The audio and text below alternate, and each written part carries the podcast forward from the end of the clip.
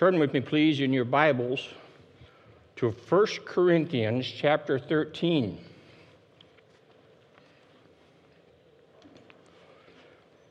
First Corinthians 13. Before I even read it, let me do something. God change change gears here. I want to get to know everyone's name if I can. And this will be a challenge for me. I realize that. So, and you fill out that little card that's in your bulletin, and sometimes you drop it in the offering back there.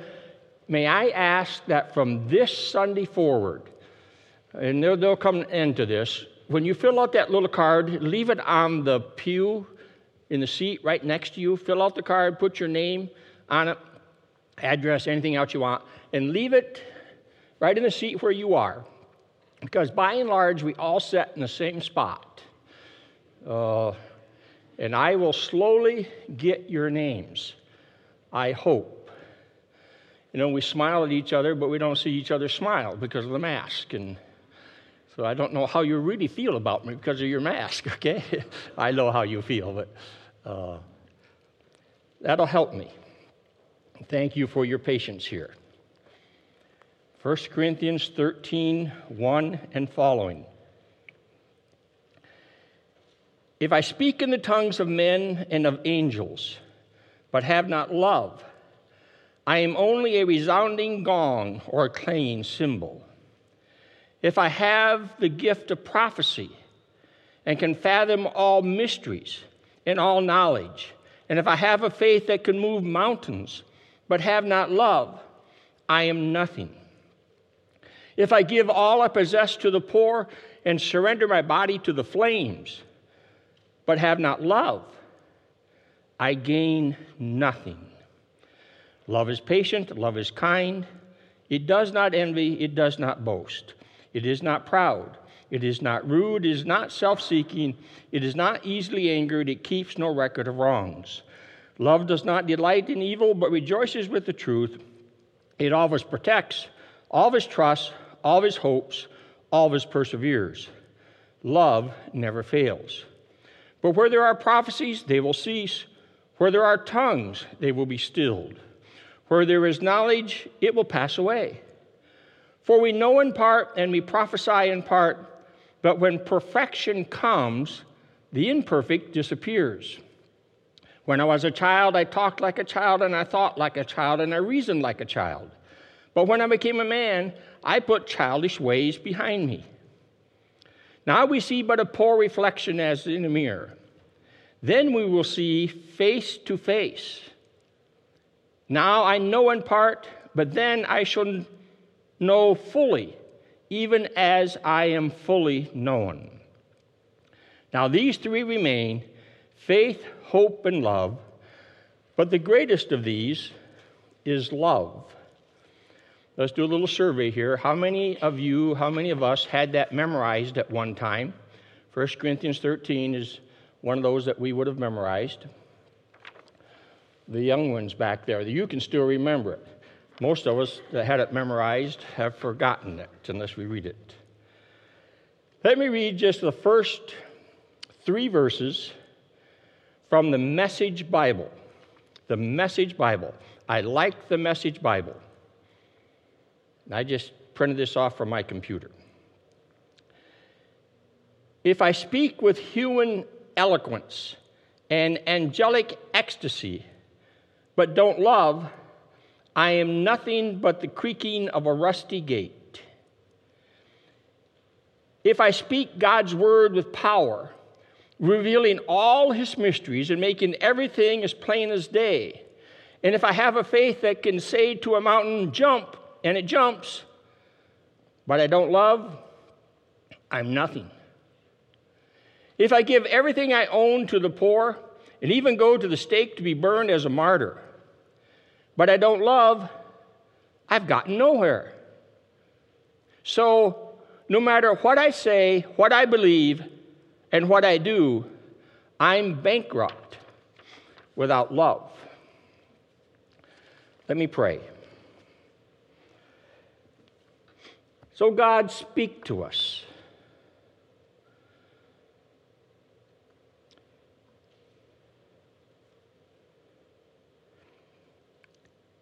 And help us to take one huge step in the direction of graduate level love. In Christ's name, amen. There are different levels of love. Let's start with preschool love. Preschool love is Jesus loves me, this I know, for the Bible tells me so. That is the most basic level of love. That is the first type of love that you and I learned. And when life throws us some really sharp curves, and we can't comprehend what God is doing, all of us at one time or another have gone back to that very basic song and glad that it got stuck in our mind Jesus loves me even when nobody else does. You understand what I'm saying there? We've all gone back to that level of love. Nothing wrong with going back to that level of love. The next level of love would be elementary school love. This is where I learned that Jesus doesn't love just me, but Jesus loves all the children, all the children of the world.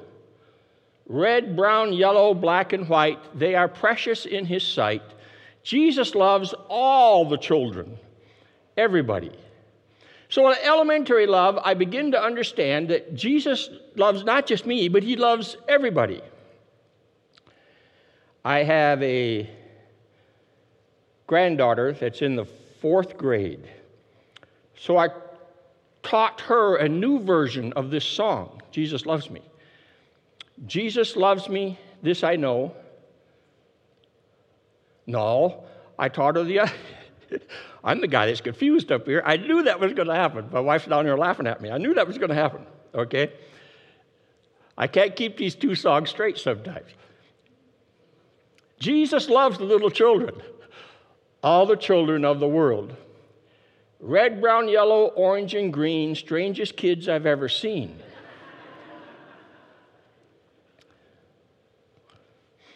And that's what she will remember, okay? Not so. I hope so. So I begin to, they begin to understand that Jesus loves more than just me. Then there's junior high love, and this is where it begins to get difficult for us. That's when we start to learn because Jesus loves me and Jesus loves everyone else, I should love everyone else also, but sometimes it's hard to love everyone else Sometimes it's hard to love other people because other people aren't always loving back to me. Then there's high school love. That's where I learned that I'm going to stay close to those that are like me and love me because I don't want to get hurt by love. Then there's college level love. That's where we seriously start to respond to God's love to us. What does love require of me? That's college level love. Then there's graduate level love. That's where I'm willing to make sacrifices. I fully understand God's love for me. I fully understand the cross. I've experienced His love in my heart. At graduate level love, I'm willing to make sacrifices to show God's love to others. At this level of love, we make decisions that the world does not understand. In fact, the world will sometimes call us foolish. Even those who know Christ as their personal Savior sometimes would call you foolish because you operate in this level of graduate level love. And sometimes in life, my experience has been, it's your experience too, that while I want to operate in graduate level love, sometimes I just go down to different levels of love because at graduate level love, the sacrifice, the call for sacrifice is so great that I have to think do I want to do this? Do I want to make that sacrifice? So, the goal of this series is to help us make graduate level love supreme in our lives to organize our lives in such a way that graduate level love is supreme. Now, this is what happens to many of us as we walk with Christ, especially over a long period of time. While love is the greatest, it's not always the greatest in our life. Love sometimes just gets thrown into a whole other group of virtues that we know that we should have and that we're always working on. So sometimes you say, you know what, I just need to be more forgiving. I need to work on my forgiveness quotient. Sometimes I just need to have more patience. I need to work on my patience with other people. Maybe sometimes I just need to be a little more transparent and, and open with other people and a little more honest with other people. Maybe I need to develop endurance and somehow. And love gets thrown in with all of these other good qualities that we're always working on. But that's not what love is. Love is not just another spiritual quality for us to work on. Love is the greatest. Love is at the top of the list, not just something else to be put in the mix. Love is supreme. It's always on the front burner. Graduate level love. Now, if you still have your Bibles open there, we're going to look at just the first three verses of 1 Corinthians chapter 13.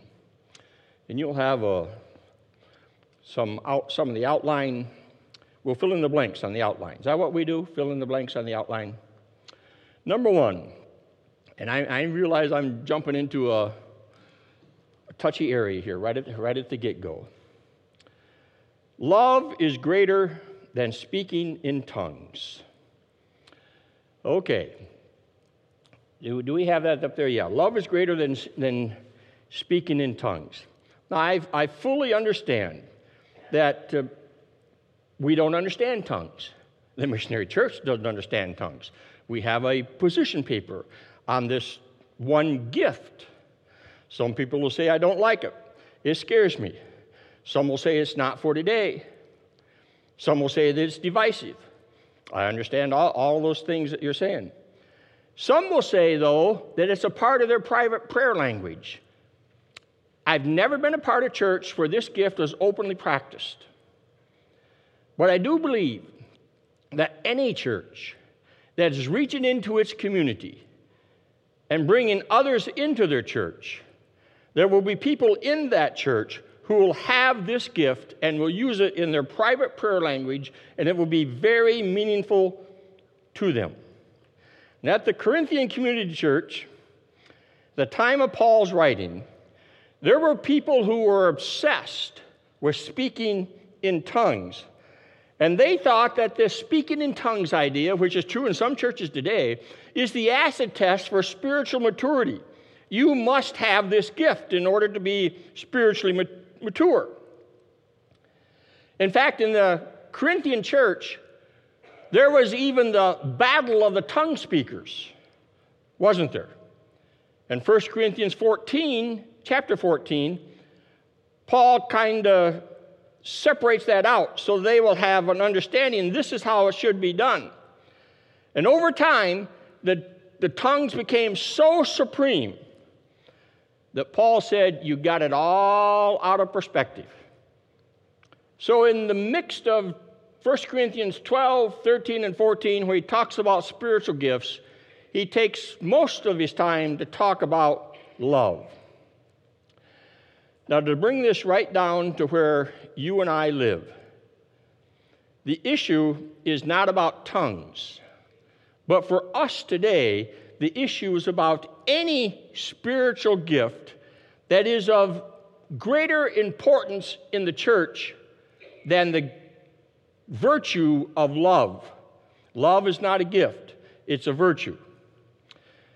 Anything that we put above love in God's ears is sort of like us just beating on a cymbal.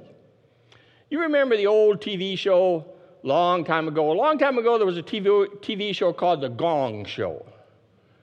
You remember that? I just got to look around. That's what God thinks about.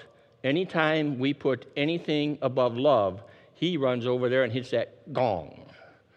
Mm-hmm. If I was really on top of it, I would have got the gong out or something like that. But you get the idea. So, this is what he's saying. Anything you do for a show on Sunday, no matter what you do, any display of God's gifts, any display of His ability that overshadows the love that's in the people's heart, something's wrong. Because they will not know that we are Christians by our spiritual gifts. They will know we are Christians by our love. By our love. So you may volunteer in the children's department. You may, you may be a great trustee. This church has great trustees. You may move people from one city to another city. You may sing in the choir, play in the band, do all these things.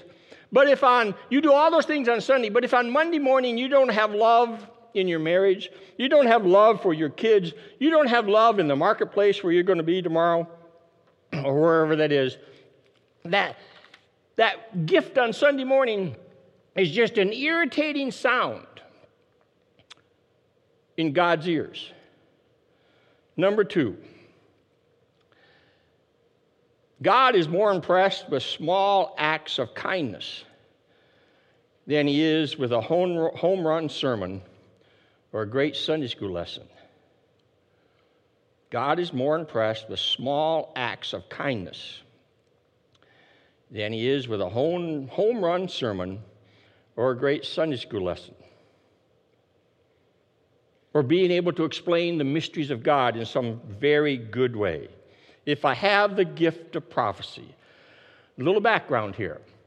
In the Corinthian church, there were some super preachers and super teachers. 1 Corinthians chapter 1 tells us about some of these guys. They probably even had their own fan clubs. Apollos would preach, and the people say, Apollos, man, you're just the best preacher we've ever had. You're the man. Cephas would preach. And his fan club would get up and say, Cephas, you're just the best preacher we've ever had. And it became very divisive to the people. Very divisive. And Paul says to them, if you could preach the best sermon that you could possibly preach, if every time you got behind the pulpit, people were just hanging on every word, if you could fathom all spiritual mysteries and had a truckload of knowledge to explain the deep things of God to the most simple of people, even if you were that type of preacher, but yet you lack the fundamental skills of relating with others in a loving way, in God's eyes, you're a zero. Nothing. On a scale, you know, sometimes we get this evaluation thing on a scale 1 to 10, tell us how good this was. No matter how good of a preacher you may think you are, a teacher you may think you are, if you lack the skills of loving others during the week, you don't even register on his scale. You are nothing. He does not say this is just a minor problem, not a minor problem.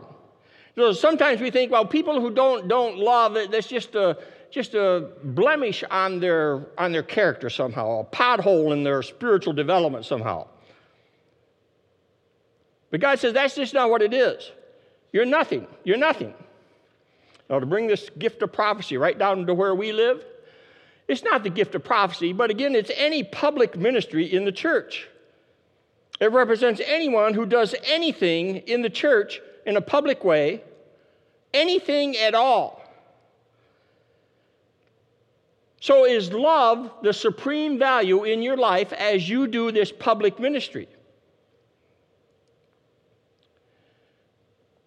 And when you're not doing the public ministry, how do you respond to your neighbor whose dog just got out? Or how do you treat the waitress at the restaurant who didn't get your order right? Or how do you treat the cashier at the store who somehow just couldn't make change even though it was right in front of her? Or him? You get what I'm saying? The gift of graduate level love is supreme. It overshadows any other spiritual gift that you and I may have. At least it should. Number three, growing in love is greater than demonstrations of power.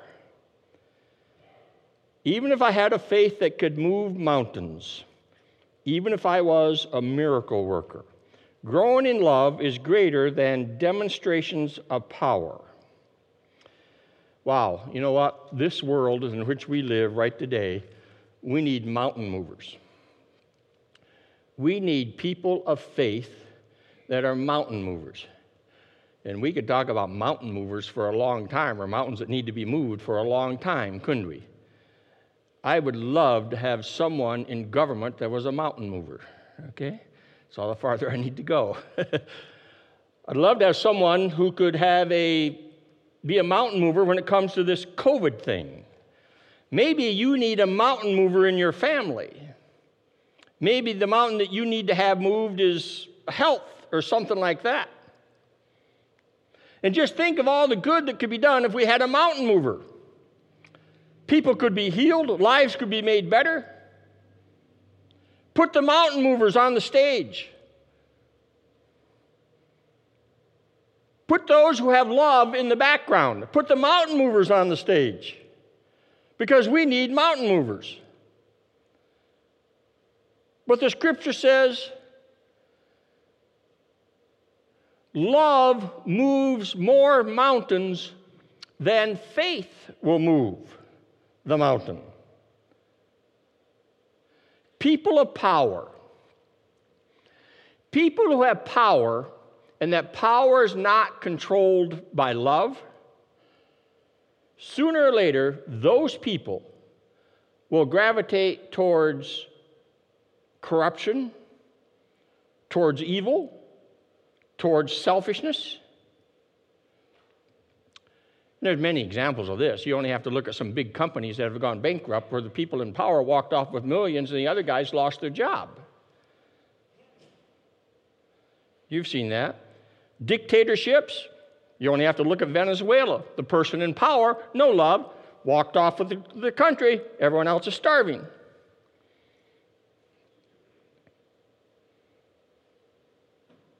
And in the home, the guy who thinks he has the power and he rants and raves and everyone else is cowering in the corner because he has no love.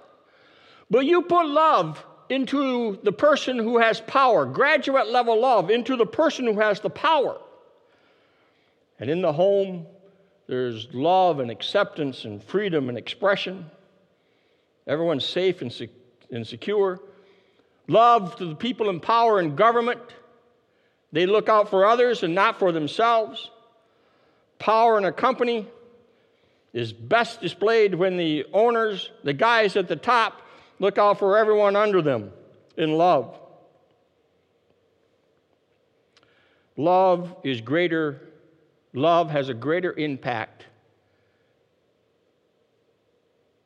than power. Number four, number five. Number four here.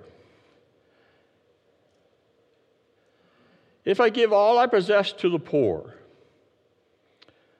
love surpasses vows of poverty. And there are some people who would say, well, you know what? I'm going to give all I have to the poor, and that's going to be a show of my expression of love. I've never known personally anyone who has taken a vow to poverty. I've never known the Mother Teresa type person. However, I have known people who had very high incomes and chose not to live at the stratosphere of their income, but chose to live at a different level where most of us would live so that they could give their most of their income, two thirds of their income, to kingdom work. I know those people. I know of a farmer who had no children, but he had a farm.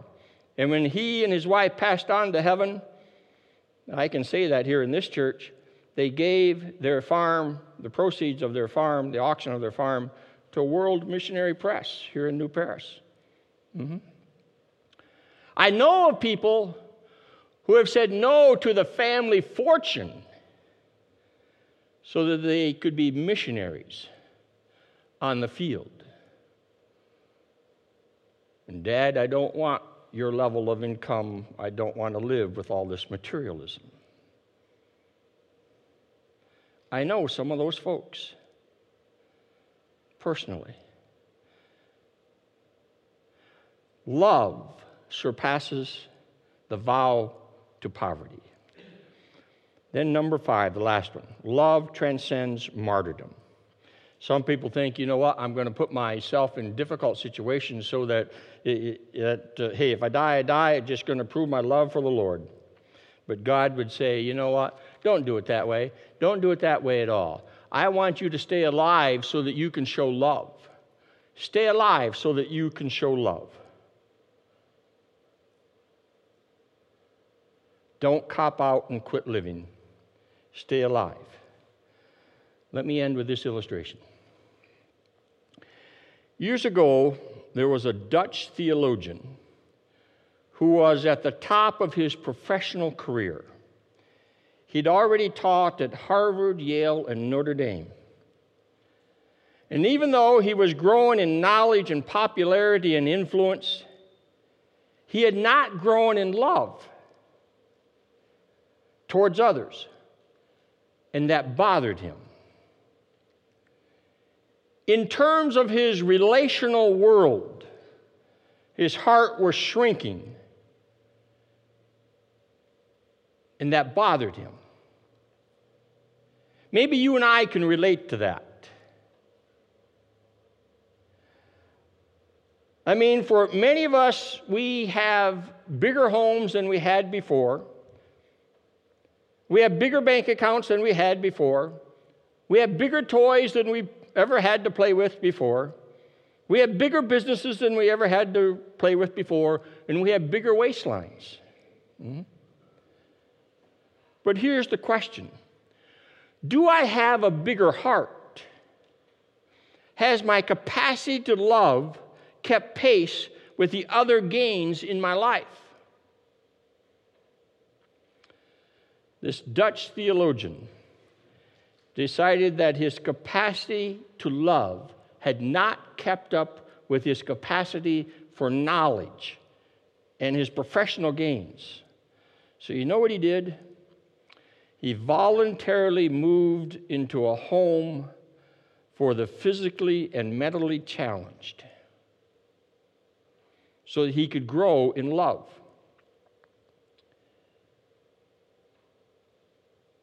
And to take it even further so that he would continue to grow every time he went out on a speaking engagement around the world.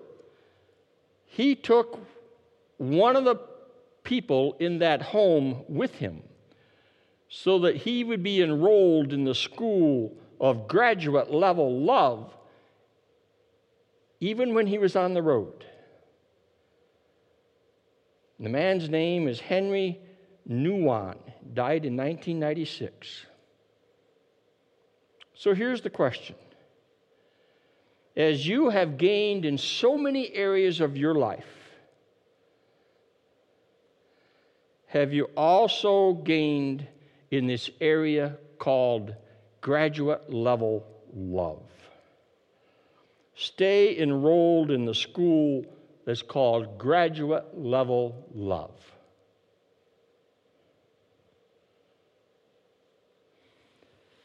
Let's pray.